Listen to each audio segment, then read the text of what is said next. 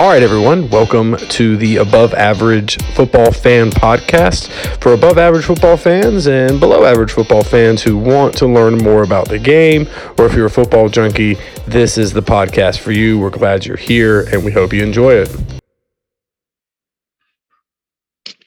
All right, everybody, here we are. Uh, before we get started with our 10th episode tonight, I want to shout out our first show sponsor, Jeremy Ellison with Keller Williams Palmetto Realty. He specializes in both being a uh, agent for buyers and seller transactions here in the Columbia, South Carolina area.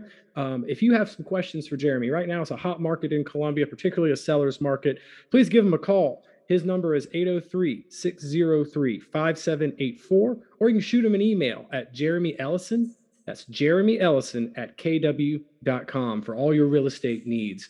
So I'm very excited for episode 10. We have Brad Fowler from the Pint Glass Football Cast here joining us. Brad, thanks for being here, man.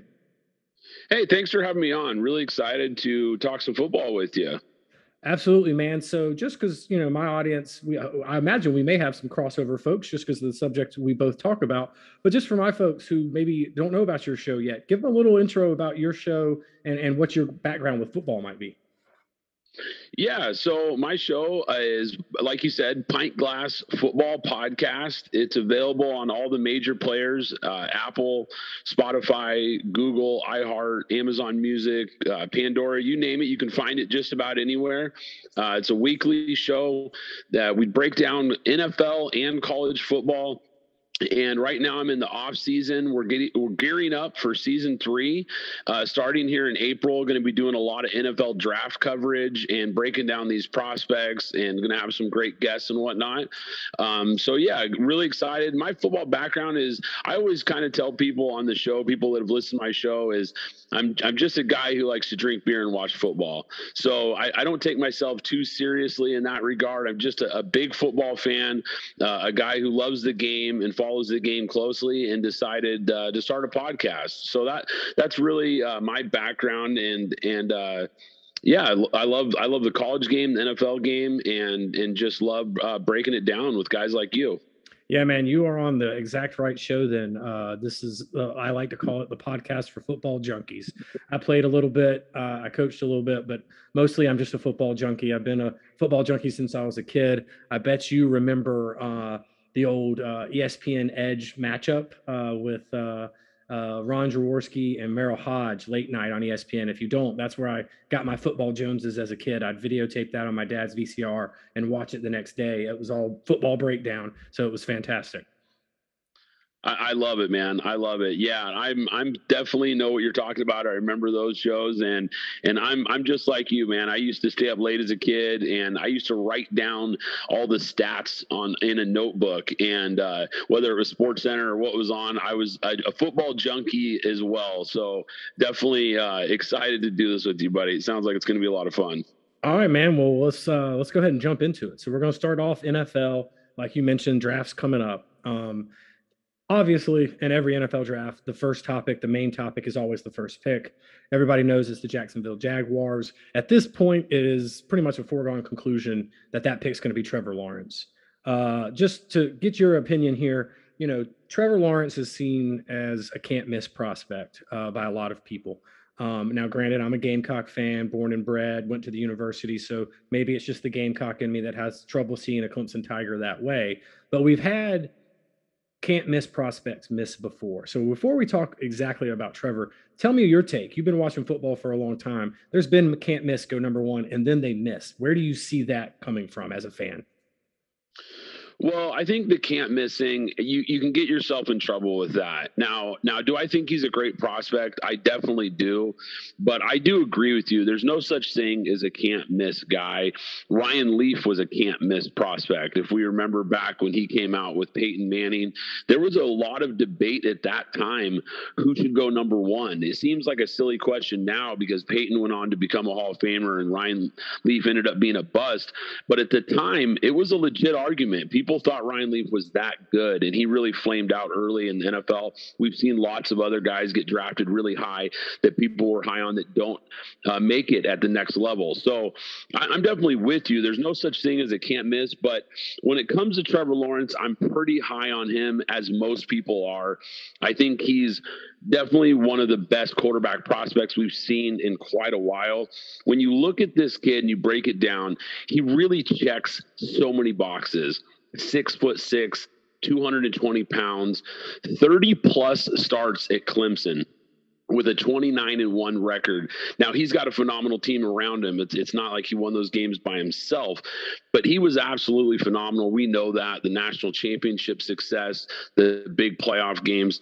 But if you look at the intangibles that are going to translate to the next level, he was a 65% completion thrower with a five and a half touchdown to interception ratio.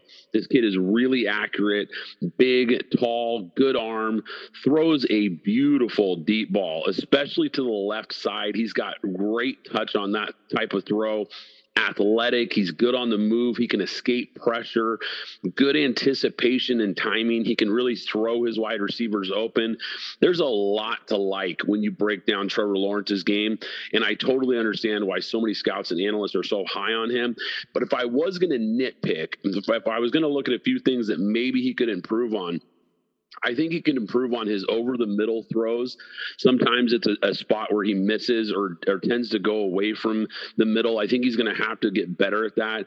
His footwork can be a little bit sloppy at times, and he does have a slightly long delivery. It's not the the perfect uh, prototypical delivery you'd like to see. He's kind of a tall, lanky kid, and so those long arms sometimes that delivery can be a little longer than I think NFL scouts would like. But overall, his mechanics are really, really solid. And the the big question for me is can he overcome the dysfunction that is the Jacksonville Jaguars.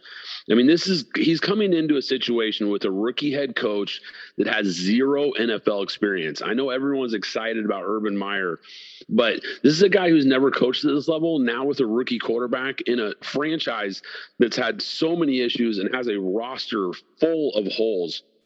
So th- he's going from Clemson, where he had elite talent pretty much at every position, and now going to a cupboard that's pretty bare at Jacksonville. So I think it's going to be a huge wake up call for him and learning on the job with a head coach that's learning on the job. I don't think it bodes well. I think it's going to be a rough season, although I'm sure we're, we're going to see flashes of talent from him.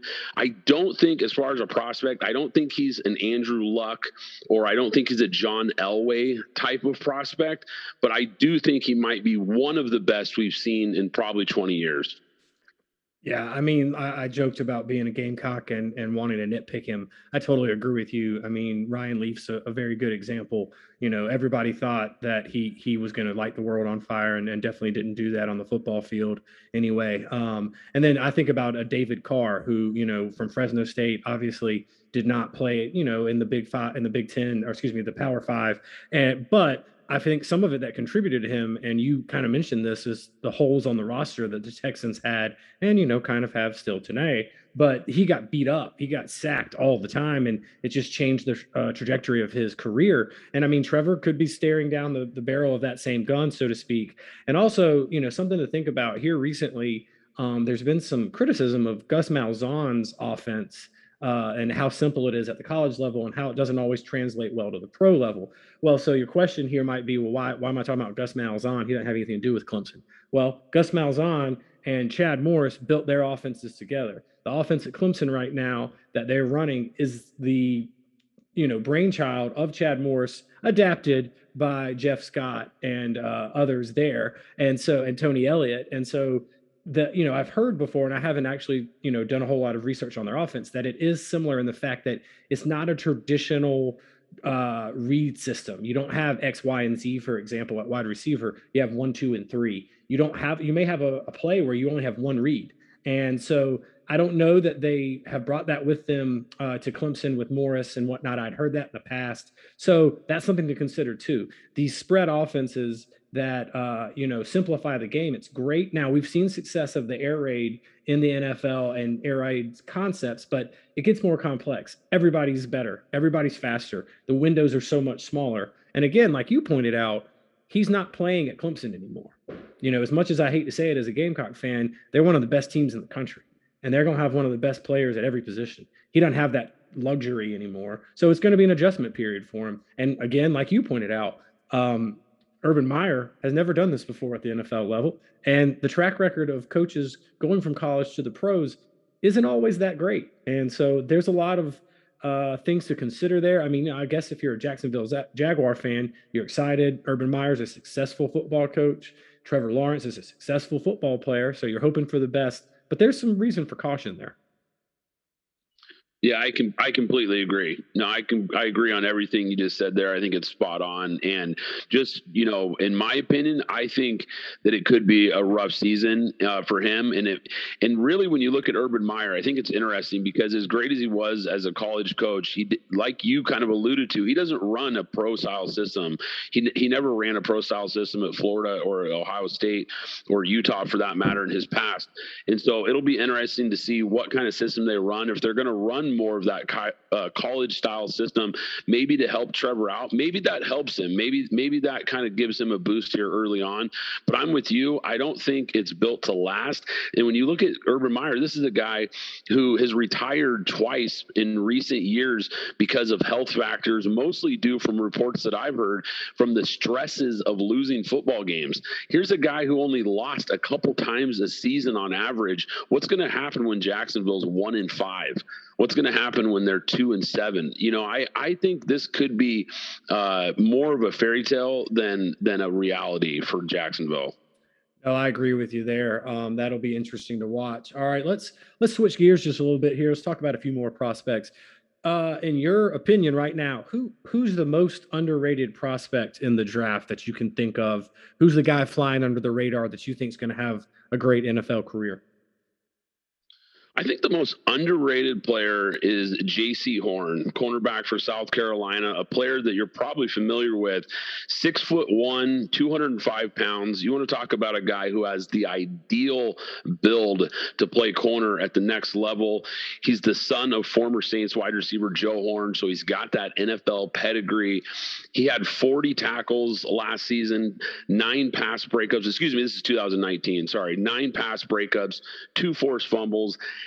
and a sack just a really, really productive player that checks so many boxes when you're looking for an elite corner prospect. I think he really excels in that press man to man coverage. A team that likes to play that style on the outside, I think will suit him really, really well. But I also see him as a guy who can be versatile and can come in and play the nickel, cover the slot receiver because he's such a good athlete. He's also good in run support, which I think is an underrated trait for a cornerback. He's not afraid to come up and, and stop the run. Now, he does have a lack of interceptions. I think that might be his biggest concern as far as when he's being scouted. But really, a lot of that just comes from teams being scared to throw against this guy. He didn't get a whole lot of opportunities. He was that good of a college cornerback. When you look at his game, he can really mirror wide receivers with his speed and agility. I think he may be the best cornerback in this entire class, and he's certainly not getting discussed as the top corner. Most people have him in that uh, three or even four range, but I'm really high on Jaycee Horn. Yeah, absolutely. So, um, yeah, as you said, I, I am very familiar with JC. I live here in Columbia, South Carolina. I'm a graduate of the University of South Carolina. I watch every game. Um, you hit all of all of the things right on the head, and you're exactly right. Some of those concerns of a low interception rate, people knew from day one, don't throw his way.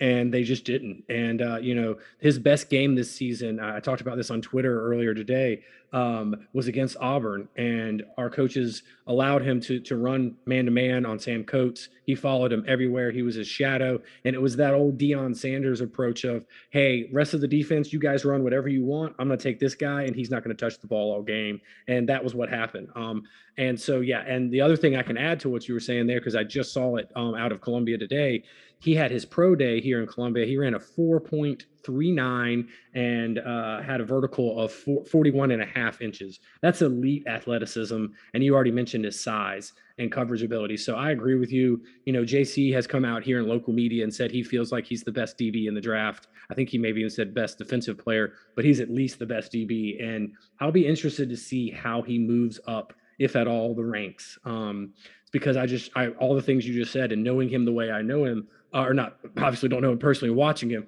uh, is i agree with you 100% so my underrated guy jaelon darden from north texas. Yep i went that deep.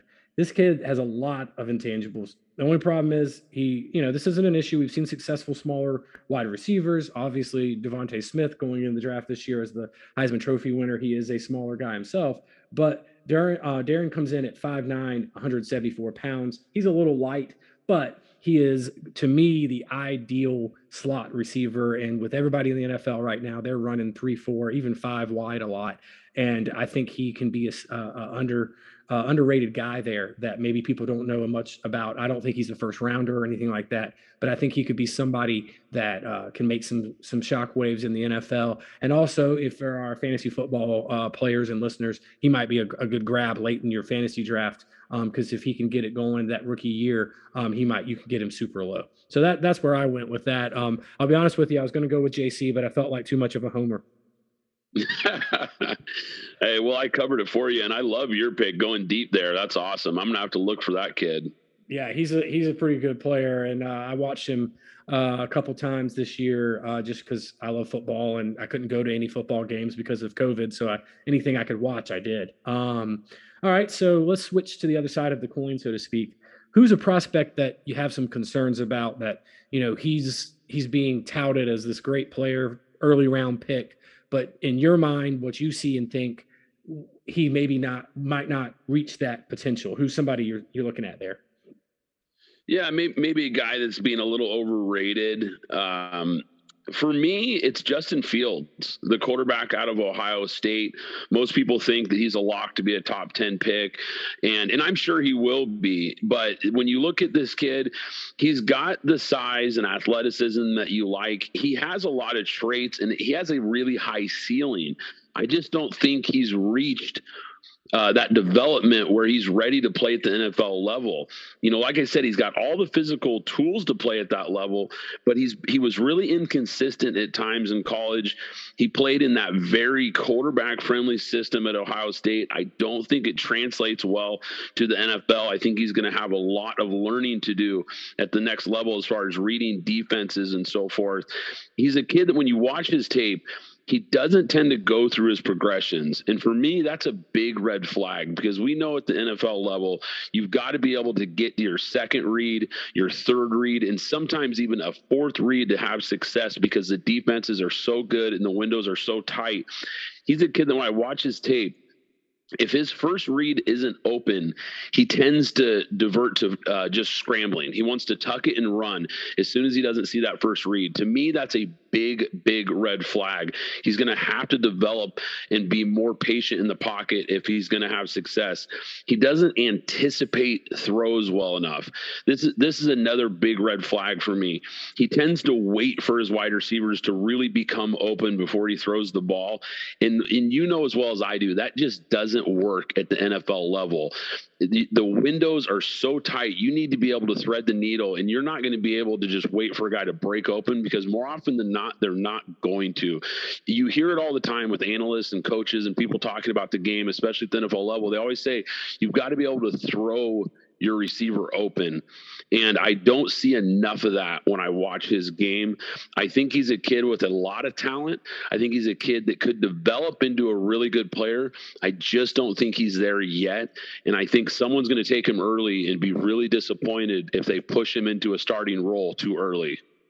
Yeah, I, I can totally understand what you're saying there. Uh, again, like you said, I, I I watched a good bit of Ohio State, obviously, and as most people around the country do. And you know, he he had a tendency to take off. You're exactly right. That first read wasn't there. Use his legs. Is that a tendency he can break? You know maybe so but you know there's been lots of guys who who are able to use that. I, I know steve young once talked about um, with michael vick and his development as a pro player that it can almost be a hindrance to you. When you have speed like that you can all you always think in the back of your mind uh, i can get out of this. I can go ahead and i can run for 15 20 yards here instead of having to wait for my progression if i get nervous or I, I feel a little pressure. And that doesn't always work in the nfl you know everybody's it's everybody's best player from everybody's best team even the jacksonville jaguars who are picking number one overall. You know that that's an adjustment. Um, i agree with you. I think he has potential to be a good player. I do think um, maybe just a little bit uh, of uh, a reach uh, where they have him listed right now.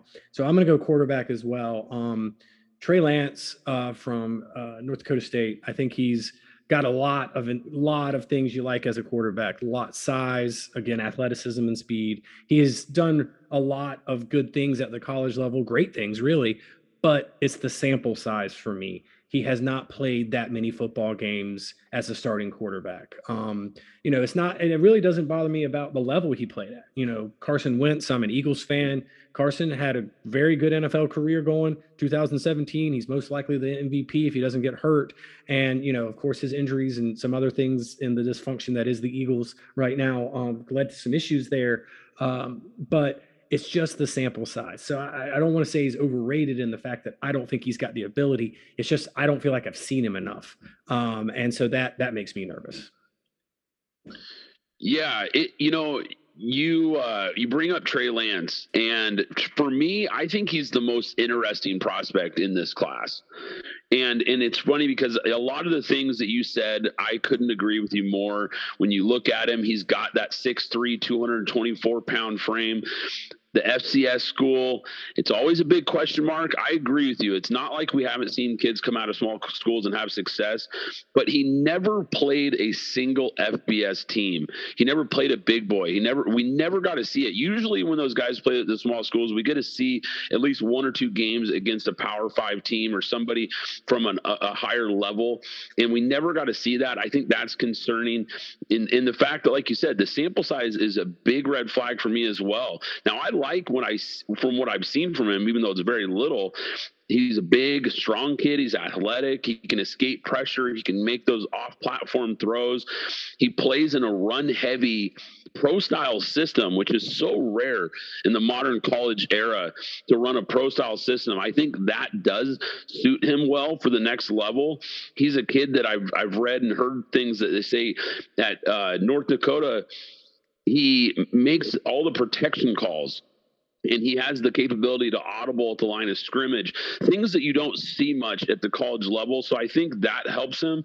And he takes care of the football. You know he's a guy with only one interception. He's been very uh, you know very good at taking care of the ball and not making big mistakes.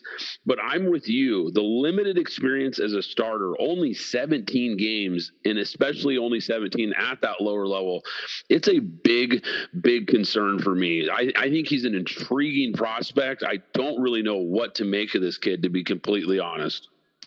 Yeah, I completely agree with you. I mean, it's just there's just not enough, and you're exactly right. He's never played a big boy. He's never shown off. You know, hey, yeah, I'm at North Dakota State, but I, we played you know say oregon or whatever and and i got to show what i what i could do and you know without knowing that it's just so hard and i think it's interesting you talked about how intriguing he is and i agree with you he is but sometimes gms and coaches they fall in love with those intriguing prospects and they want to look over or overlook uh, a guy like a mac jones from alabama you know, granted, we talked about Trevor Lawrence being surrounded by some of the best players in the in the college football. Mac was certainly in that same category at Alabama, but he was very successful, a little bit more of a sample size, obviously played at the extreme level of winning a national championship.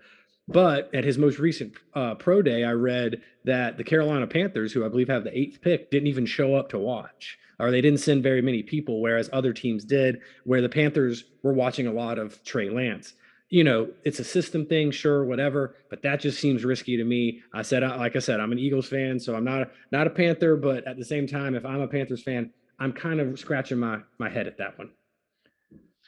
Yeah, that's that's a great piece of information. I was unaware of that, and I think that's really intriguing that they really didn't pay much attention to a guy like Mac Jones, a guy who's a little more of the old school style pocket passer, uh, something that's really not in vogue nowadays. And and I think it could be a mistake to overlook a guy like that um, for a kid like a Trey Lance that just has so many question marks. So that that's definitely interesting.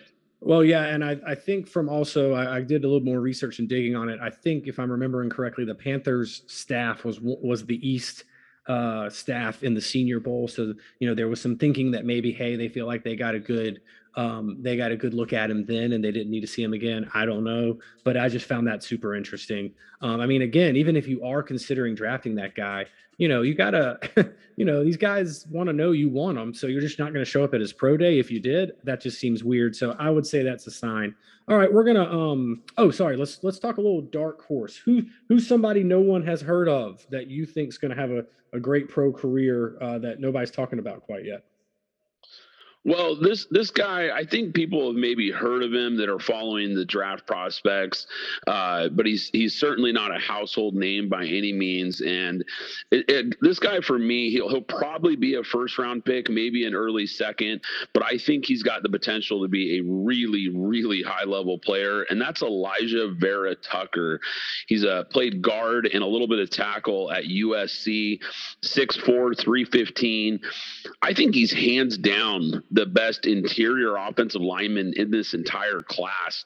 And I really haven't seen very many people talking about how good he could be. When you watch his tape, he's got really solid technique, really good footwork. He has that prototypical size and strength. We, I mean, you hear that with almost every USC prospect. They just seem to be an NFL factory and have for years. This is the next guy in line coming out of that program. Great body control. He's really strong at the point of attack, can really blow guys off the ball. But the other thing I like about him is he's really, really smooth when he gets into his pass sets. I think he's going to be a terrific pass blocker at the next level.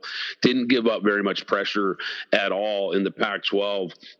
And like I said, I think he could be the second or third interior lineman taken in this class. And I think it'll be a steal if he goes in the late first or late first, early second round, because I think he could end up being the best of that group. Yeah, I, I completely agree, man. You're talking offensive line. I'm an old offensive lineman and offensive line coach. So you're speaking my language. So I'm a big fan of that. Um, I, my guy is also definitely not an unheard of, but I still think most people, your casual fan who might be watching the draft, isn't going to know who he is. Zaven Collins from Tulsa had an amazing campaign, is really athletic, great size. He is predicted in some cases super high in the first round. Um, but you know, again, I think if you're average football fan sitting at a bar having a beer, watching the NFL draft, and he goes in the first round, and it's their favorite team, the fans' favorite team, uh, you know, making the call there, I think they're gonna you're gonna have the average fan booing or upset about that. But he's a guy who you know, can really be one of those small school defensive players that can really impress early, in my opinion. A lot of speed, a lot of size. His ability to change direction at the linebacker position is key. He's got great hips, but he can also rush the passer when he needs to. I, I really, he's he's that all around backer. Um, and so he may have played at Tulsa, and it might be a name that if you're just watching college uh, game day or, or the game of the week on the SEC network or whatever, you're not going to see. But he's somebody I think can really make some noise. Yeah, that's that's. I just wrote that one down. I'm gonna have to keep an eye out for him because uh, I, I, I will admit I was unfamiliar with the name, but I'm excited to uh, look at the tape now. Yeah, he's he's got a chance. Um, he's six foot four, two sixty. You know, he he moves well. He's he can get off blocks extremely well. What I like about him is his burst around the corner when he beats that tackle or guard, depending on what gap he may be coming through. He can dip that shoulder and do what we call the dip and rip and, and really get through there and get on those edges of his cleats and get to the quarterback in a hurry. So I, I you know, I really like that. Again, you have the concern of of, you know, hey, he played at Tulsa um, his speed isn't going to blow anybody away on the 40 yard dash, but at the same time, I, I'm more of a guy who thinks of that that 10 yard burst, that five yard burst, particularly at the at the linebacker position. That's not necessarily what you want at corner, but at that linebacker spot, that you know, if you're running a four six four seven, that's not going to blow anybody away. But when you can make tackles, you can make tackles, and this guy can make tackles. Yeah, certainly. I think it's what you hear a lot of these analysts refer to as that closing speed. When when they've got a defender within 10 yards, 6 yards, can they close that space quickly and deliver the tackle? And I, it sounds like he's that kind of player. 100%. 100%. All right, we're going to we're going to change lanes again here and we're going to talk a little college football. You're a little bit more on the West Coast, I'm a little bit more on the East Coast, so we're going to we're going to break it down that way. And so you are going to have a little bit more knowledge, I would say, or maybe a lot more knowledge than uh, than me about the Pac-12. So going into next season, who who are the strongest teams in the Pac-12 right now? Yeah, I, am sitting right in the heart of Pac 12 country. And, and I think the strongest teams in the Pac 12, I think the easy answer is Oregon.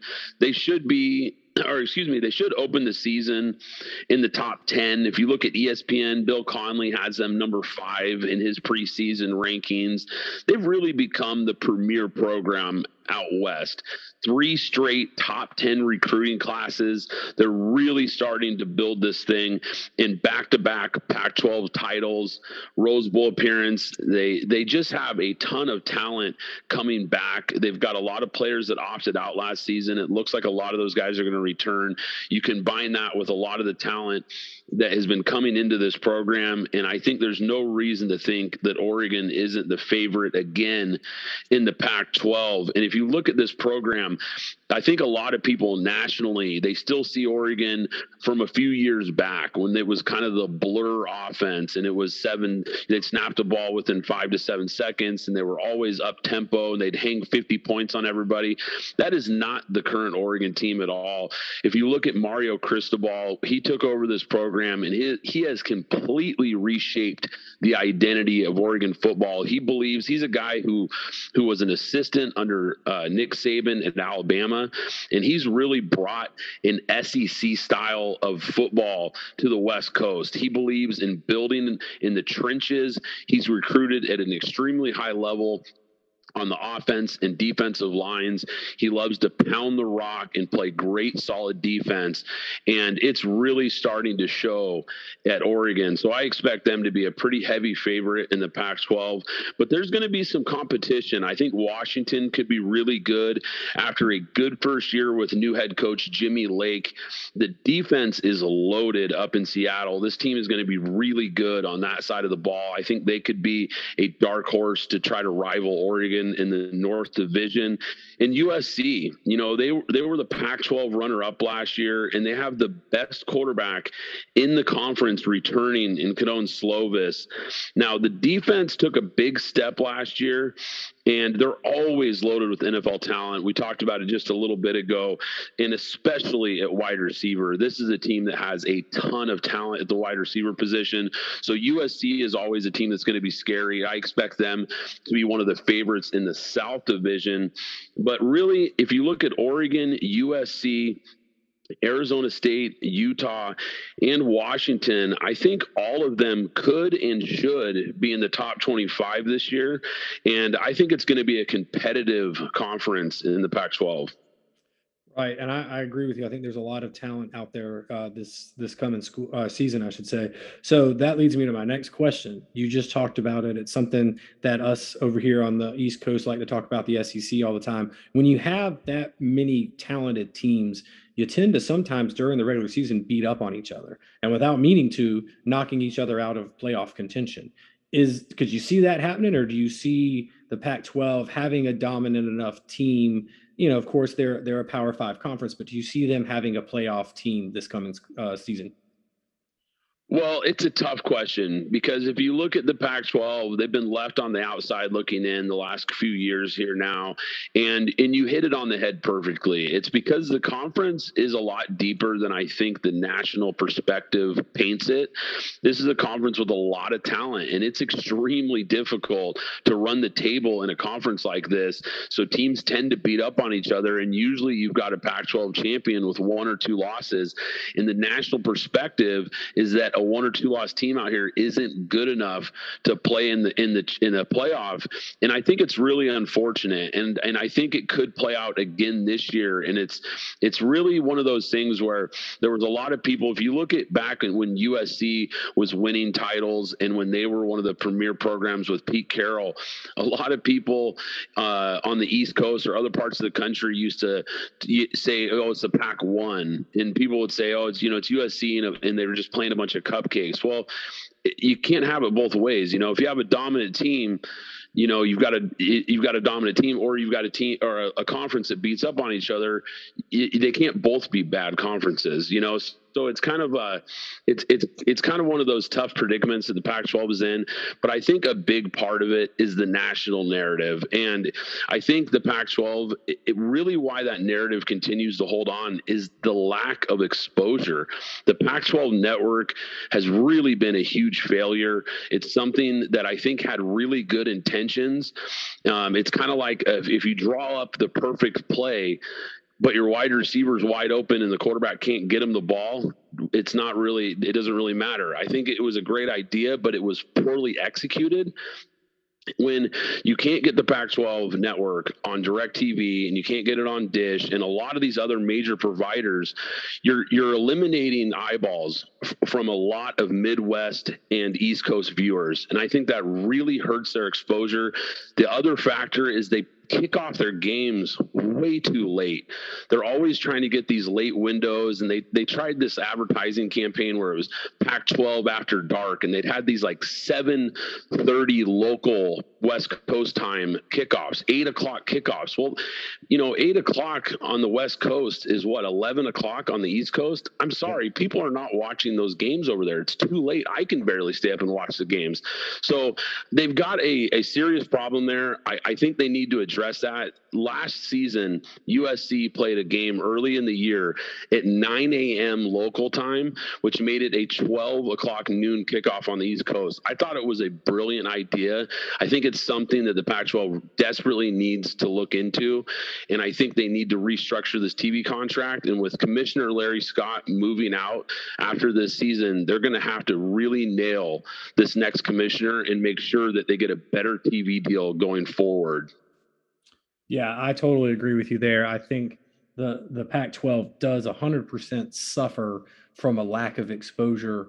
You know, um, being in, in with those late starts. I remember the Pac-12 After Dark campaign. What's funny is when I was in high school, um, and you know, staying out late like high schoolers were do, my mom became a fan of the Oregon Ducks because she would watch them waiting for me to come home on a Saturday night and she liked their helmets and and all their craziness. So that was a that was a good time there. So I mean, I think it is an issue. I think you know, again, you have some really good teams. You have a situation like where you you're going to beat up on each other. You're going to knock each other out. You're going to have two lost teams that win our two lost team that could win the Pac-12. And while they may be a great football team, they are going to be looked at by these folks who, you know, and that's another thing I think the NCAA's got to look at is how we're selecting these teams. I mean, I, you know, I know if we keep expanding the playoffs, we can get huge, but I really feel like a, an eight team playoff or a six team with a two with two buys for the top two picks or something along those lines needs to happen because when you have what we call the power five conferences and you have a four team playoff one of those power five conferences is being left out so i think even going to a six team uh, playoff to start. Like I said, with the top two seeds getting a, a bide uh, to the next round, you know that can allow the all Power Five, and then you have an at-large bid because we typically have a team who isn't in those Power Five conferences that's really sharp and really doing a good job. And you know, of course, everybody remembers UCF years ago who claimed a national championship because they were left out. Blah blah blah.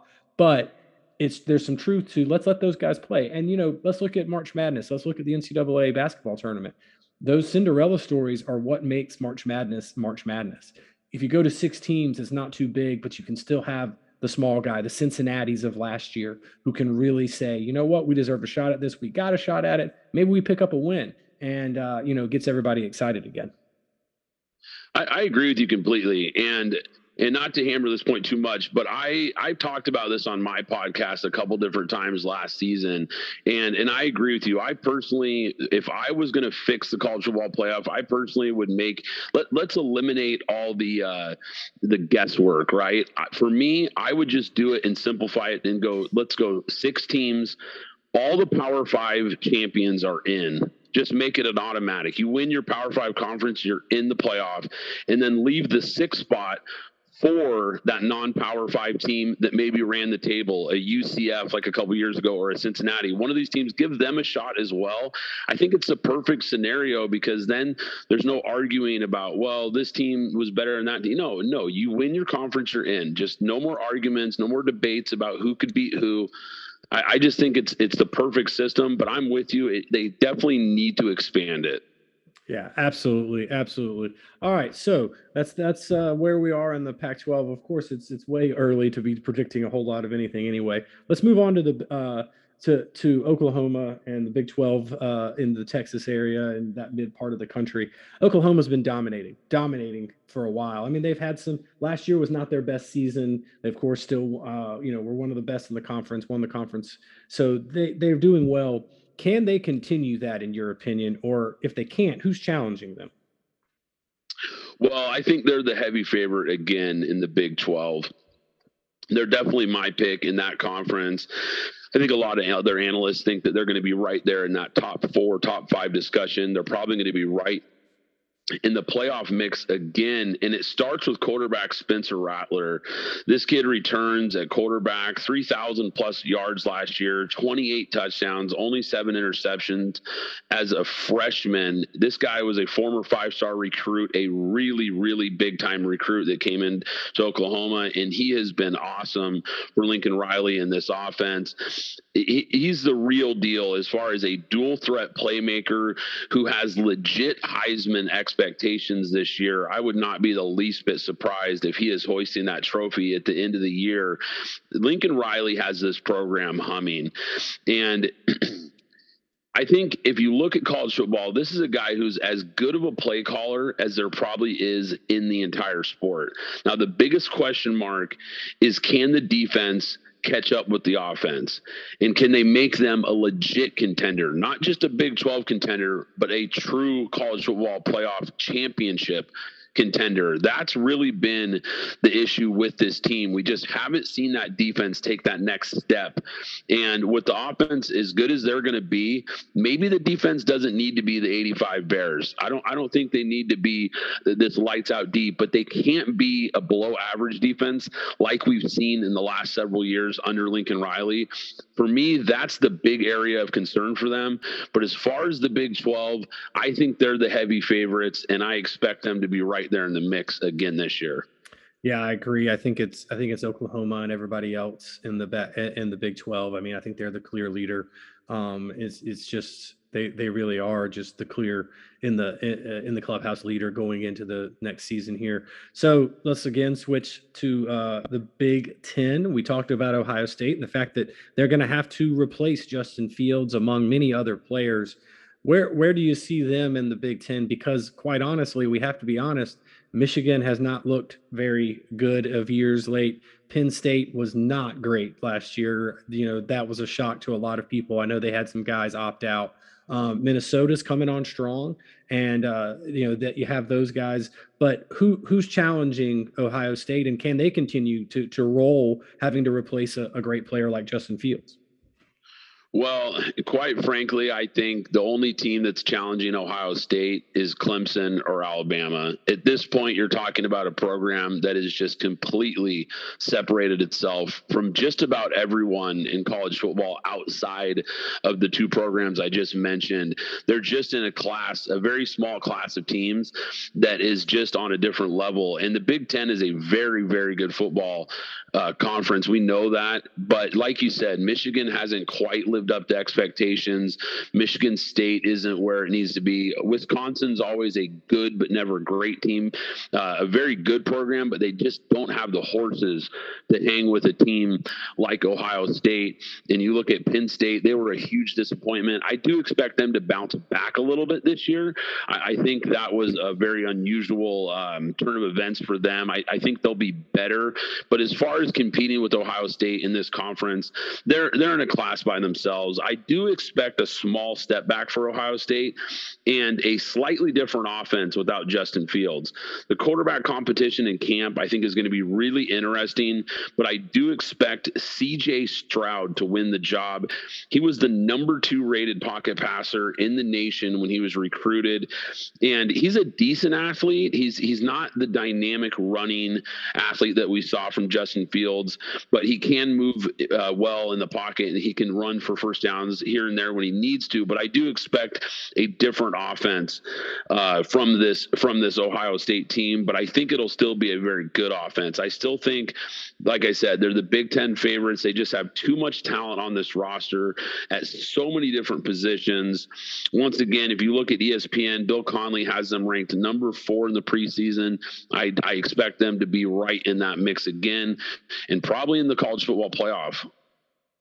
Yeah, I completely agree. I just it's like you said, uh, they they're so far ahead right now, and I mean, uh, as we're kind of transitioning into the East Coast of football and talking about the SEC, you can look at Alabama in that same way. Like you mentioned, when you talk about Ohio State, when you talk about uh, Alabama, when you talk about Clemson, they're they're kind of the leaders right now, and, and it's it's all the rest of us are looking up at them, so to speak. You know, the Alabama is Alabama. The the laundry list of players that have stepped in to replace great players is so long we could go on for hours about it. But you look at Alabama as, as an SEC guy, they're replacing a lot just on offense. Mac Jones, DeVonta Smith, um, Najee Harris, Jaylen Waddle, just to name a few. And that doesn't even mean that doesn't even bring up the defensive guys. So of course they're Alabama. They have guys on their third team that the rest of us would love to have on our first team. So it, I'm not going to sit here and go woe is me for Alabama. But as we know the quarterback position as the quarterback position goes the team goes. And so they got to find an answer there. Um, you know they have bryce young who last year was a, a, a, true freshman backup to mac jones. There was even a thought that he may give him a push last spring. That didn't take place. Um, and obviously mac jones went on to do great things and win a national championship. Then when you look at uh, when you look at georgia you know, here in SEC country, the jokes always is, you know, that Georgia always says, well, this is our year. We're for real this year. They got a lot of talent coming back. They really do. They missed some guys too. Absolutely. Um, ben Cleveland, great offensive lineman, great guard, um, among other guys. But they're really, uh, you know, if you had to pick an SEC East front runner, I know I'm switching from the West to the East real quick, uh, that is probably the most likely front runner. Florida's replacing Kyle Trask and Kyle Pitts. The Kyle to Kyle show is going to the NFL, and I can't uh, t- say how much the rest of us in the SEC East are excited about that. Um, and then you have the rest of the SEC East. You have South Carolina. Um, I, I, believe Shane Beamer is going to do a lot of great things at South Carolina, in my opinion. And that's not just wearing garnet colored glasses he he wants this job. He wants to be the man here. He wants to see South Carolina back at the level it was at with Steve Spurrier and beyond. You mentioned Lincoln Riley um, in at Oklahoma. He has spent the last several years with him, learning from him. Mark Richt at Georgia. The list goes on and on. Of course, his dad, Frank Beamer, his time under South uh, at South Carolina originally as an assistant under Steve Spurrier. But let's be honest, uh, for all us Gamecocks, you know, we're not going from two wins to winning the SEC. I'd love to see it happen. Hopefully, I'm wrong, and we have to get back together on the show at the end of the season, and you can make fun of me for being wrong. But I just don't see that happening. I think we'll be a better football team and win more games, but we're not competing for the East. And honestly, the rest, Kentucky, uh, Missouri, Vanderbilt, Georgia, I'm sorry, uh, Tennessee, it's everybody's in flux. So the SEC East looks like a Georgia lead with Florida in the realm, but the rest of us just kind of watching. Yeah, I, I, agree with you. I, I think when you look at it, you hit it on the head perfectly. There's just too many moving parts to some of these other programs. And I think when you look at Georgia, they're the most stable most uh, well built program in that division. They've got 12 returning starters from a team that went eight and two last year. And I think the full off season, the being able to develop quarterback JT Daniels, the USC quarterback transfer, I think that should really pay off this year. I expect a big improvement from the quarterback position at Georgia. Now they've got a strong front seven. This is going to be a team with a ton of talent up front. They're going to be nasty up there. But the secondary has a lot of shoes to fill. That could be a problem area for Georgia against a team that can really light it up through the air. It'll be interesting to see if that front seven can get enough pressure on quarterbacks and slow down running attacks enough to kind of bail out that secondary. Or we'll see if some of these young guys for Georgia can step up. They've had a lot of really good recruits coming in. So it wouldn't surprise me if, if Georgia makes improvements there, but I think it could be slow going. I don't expect the secondary to, to play at a high level right out of the But I, I'm with you. I do think they are the SEC East favorites. As far as Florida, I think Florida is just a, a step behind Georgia. Uh, I, I, like what they're doing at Florida. I think a, uh, a new quarterback losing uh, uh Trask and they they're losing their top three pass catchers like you had mentioned some really high level players off that offense. I think that is inevitably going to be tough for them to replace. But the O and D lines have a lot to replace as well. So there's definitely going to be a lot of changes coming to Florida this next season. But I think the offense is going to be fine. I, I think they still have a lot of talent. My question is, can the defense get back on track? We really saw them take a big step back last year. I'm wondering what what to make of this Florida defense going forward. But I think they're one of those teams. They're a very good team, a very good program. Just just not a great one. And I do think that they'll finish behind Georgia in that division. No, I agree with you there, obviously. Um, so uh, if we move over to the West real quick, we just mentioned Alabama. They they're going to do what Alabama does, and you know, I minus a uh, a slip, uh, a time where they're on focus with which Nick Saban just you know doesn't let happen uh, very often. I see them running their way through the West. Um, Texas A&M had a very good season last year. Kellen Mond is is now moved on, so you know trying to make it in the in the NFL that uh, that's a hard spot to replace. Auburn's in flux, new head coach, new offensive coordinator, a lot of new coaches. Um, you know, and and Bo Derek struggled a little bit in the offense last year with Gus Malzahn, which I mentioned earlier is a kind of a simplified offense Gamecock fans will tell you that Coach Bobo's offense is not simplified. It's it's it's very complex and old school full full field excuse me full field reads and as a result of that, I, I, see him struggling in that offense and them having to even possibly look for another starting quarterback through the year. Of course, you got the lane train over at Ole Miss. They did some things this year. They're gonna they're gonna light boards on fire. They're gonna score points. But that defense last year was just atrocious. And you know, not to I can't say too much as a Gamecock fan. Our defense wasn't stupendous by any stretch, but Ole Miss really struggled. Um, Arkansas Sam Pittman and his crowd there really doing some great things. I think they could eventually really be a good football program again. I, they're no, nowhere close to, to challenging Alabama, Mississippi State with the uh, pirate there, Mike Leach. Uh, you know, I will say, I think if any team in the country really felt an impact of not having a full spring practice uh, because of COVID, it would be Mississippi State. Mike Leach's offense is all about repetition, all about perfection in the passing game, and to not get that time to uh, to do that, I think impacted them. So I could see their offense being a lot better just by virtue of uh, I'm an air raid guy. I love that system. I think it's super quarterback friendly, wide receiver friendly, everybody friendly. Uh, so that's a good thing. And then LSU, um, LSU's got a lot of problems. Both on the football program, but at the school in general. If you've seen any of the reports from USA Today about what's been going on at the school for the past several years, they could be facing a lot of trouble, uh, not just NCAA issues, but legal issues. And that's never good for the product on the team. And not to make little of all the things that have happened there, but it's certainly not going to help the football program. Uh, how, how are you seeing the SEC West? Well, obviously, we talked about Alabama. Probably don't need to hit on them. We know what they are. They're an absolute juggernaut. But when you look past them, I think Texas A&M is a team that could easily finish number two in this division. I think Jimbo Fisher really has Texas A&M on the right track. Yeah, you know, the next step for them is getting to that college football playoff.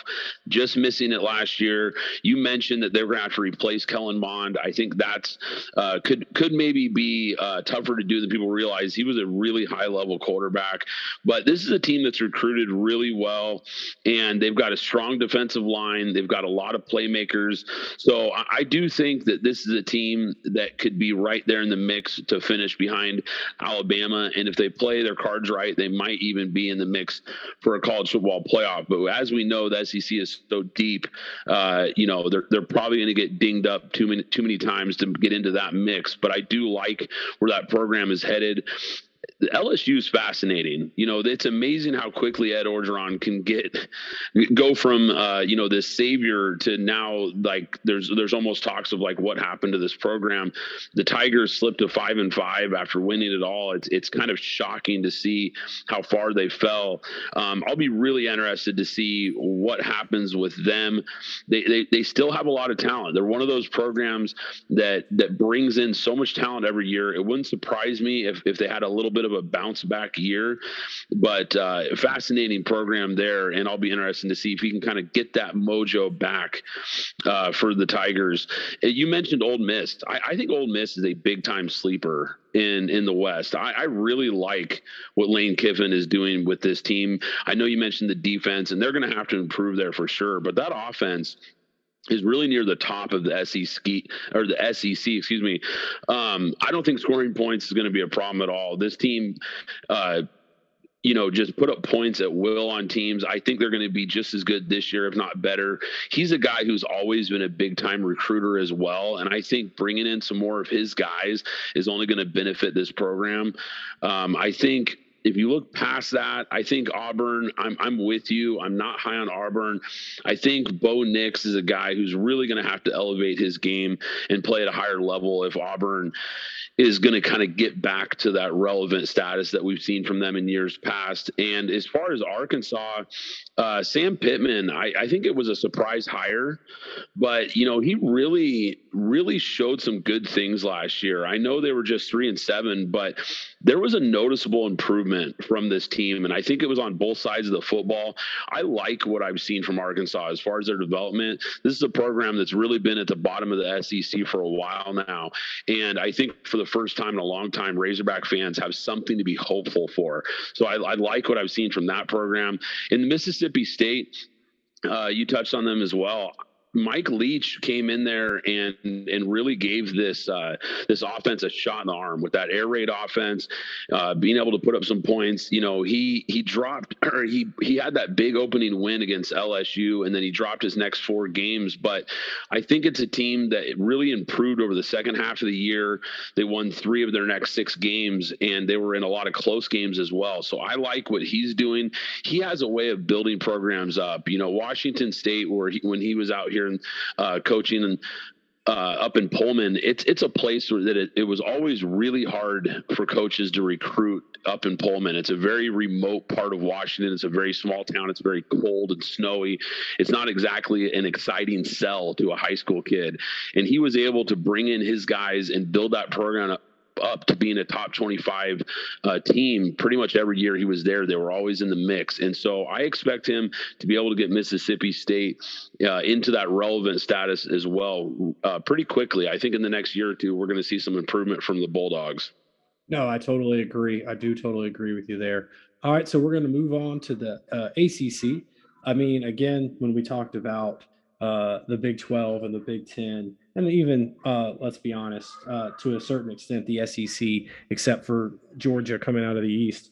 Uh, you know, they you have a dominant team there. Obviously, in the ACC, Clemson is the do- dominant team. I know Notre Dame is, is lurk, lurking there. Um, but you know, that's just such a weird situation with Notre Dame and what they're doing. I think they can again challenge them. I don't think Clemson loses to Notre Dame this year if Trevor Lawrence is healthy. Yes, I know it was more of some defensive breakdowns and there was more d- defensive injuries But you know, when you have a freshman quarterback starting in that situation, it's hard. Now he played a heck of a ball game, a heck of a ball game, and I think he's a very good football player. Unfortunately for us fans here in Columbia, South Carolina, but you know, I, I, just don't see Notre Dame uh, sustaining that. Miami had some great se- uh, games last season, and North Carolina, man, I got to tell you, North Carolina. Two years ago, South Carolina lost to North Carolina. Mack Brown's first game, um, you know, Sam Howell's first game at quarterback. We were all uh, in Columbia gnashing our teeth and really upset about that. And then you watch what North Carolina has done since that time, and, and, and they're a good football team. Um, and Mack Brown has shown that uh, no matter what, uh, age is just a number, and he can still recruit. So I think they're gonna, you know, be a challenge as well. There, Clemson's biggest thing right now, obviously replacing Trevor Lawrence with DJ. I'm gonna just say DJ U. No disrespect to DJ or anybody uh, from his culture. I just am not gonna be able to say that name correctly. My last name's Drozdak. People struggle with it, so I'm not gonna do that to them. But he can be a very good quarterback, and I think he'll do fine. Clemson's defense kind of got exposed a little bit last season, particularly in that Ohio State game, but in other games. And I think that could be, if there is something that stands in their way of winning the ACC, it's more their defense than anything. What are your thoughts there?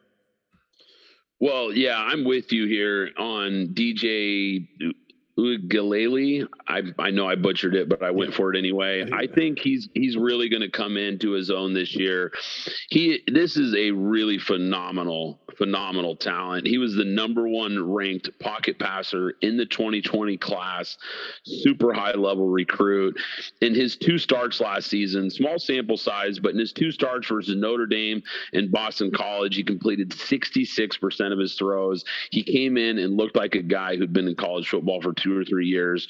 Five touchdowns, zero interceptions. Didn't didn't make the big mistake at all. He was just absolutely awesome. And I think Clemson fans have to be just ecstatic about their future. Now, the O line did lose a lot of talent, and I think that could slow his development just a little bit. But with so much talent at wide receiver the defense, I think there's some question marks there, but this is a this is a program that is recruited really well on that side of the ball, and they've got one of the best defensive coordinators in the country. He develops guys as good as anyone. I do expect the defense to to take a step forward. I think the expectations are just sky high again at Clemson.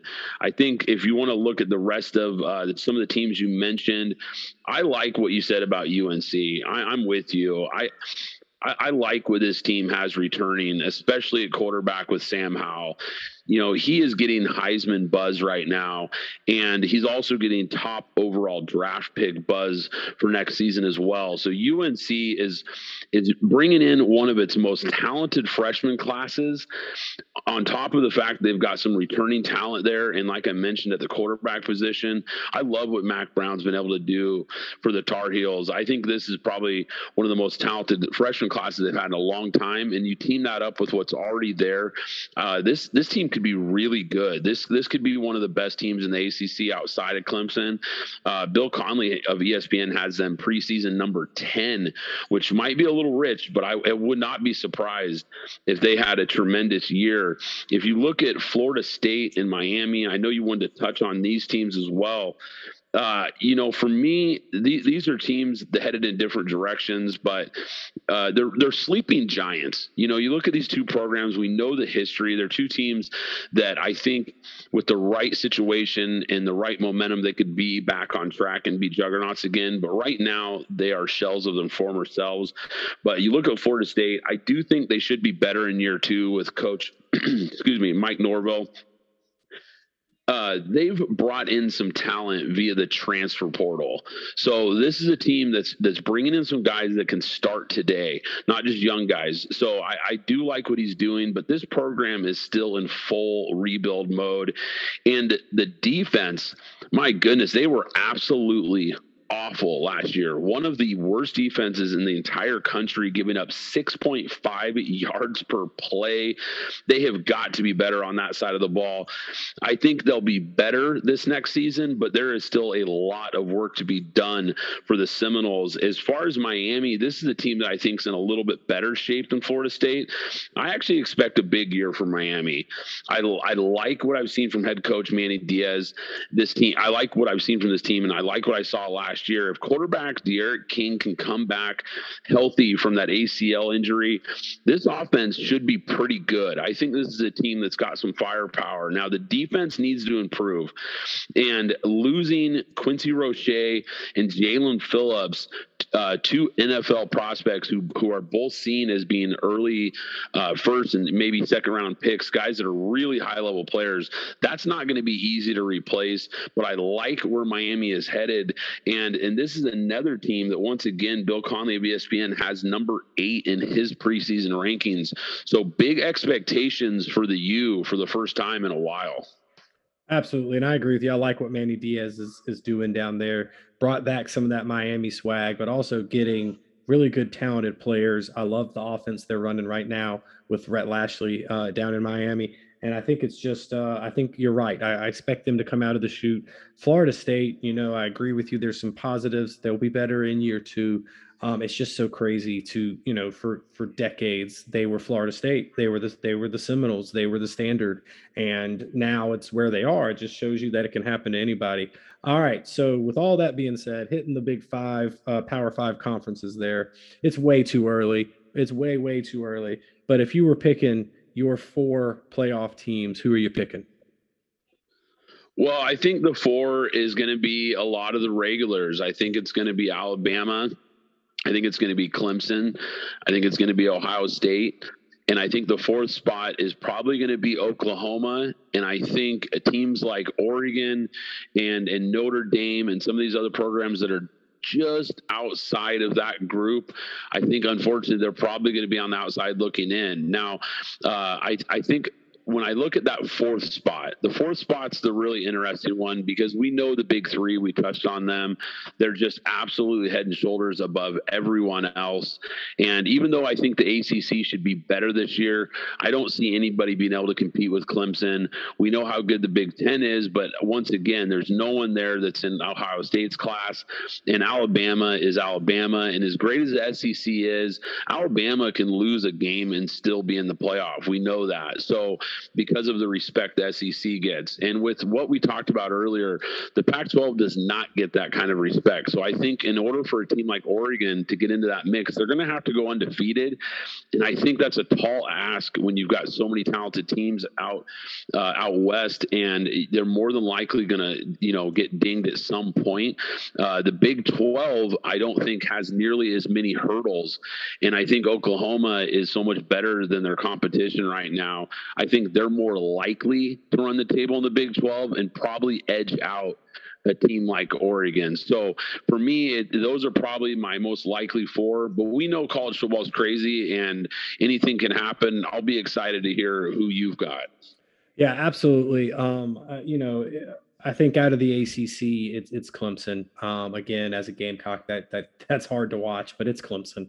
Um, I, I, think I'd love to to see those other teams bring some competition to that conference, but it's just Clemson above everybody else.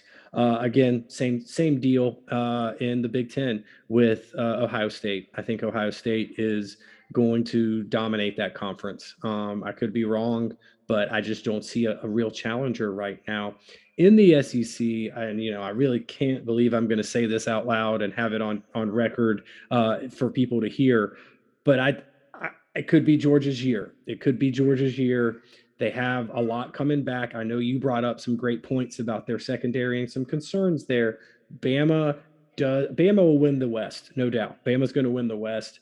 Bama's got a lot to replace, and they are Alabama, but they've got a lot to replace. So I'm going Bulldogs there. Gamecock fans are going to light me up for that, but I, am just going to have to be honest. I see that happening. Um, and, you know, I say all that, and I'd still be thrilled if we beat them. But um, again, I agree with you about Oklahoma and the Big 12. they're going to take that fourth spot. Unfortunately, Oregon or Southern Cal is going to be left out watching because I think that the two of them are going to beat up on each other, and you're going to have Utah and Arizona State, and those teams come out and and you know give you a fight, and it's it's a very talent rich conference right now. So for anyone listening to this on the East Coast, this coming fall, get you a half, uh, get you a nap in at halftime of the early games or whatever. Stay up late, watch some Pac-12 football. It's gonna be top notch football. Well, Brad, I can't tell you how much I enjoyed having you on. I am going to ask you one last question that we didn't talk about beforehand. It's kind of my uh, flagship question that I ask everybody, and I didn't want, I don't let anybody prep for it.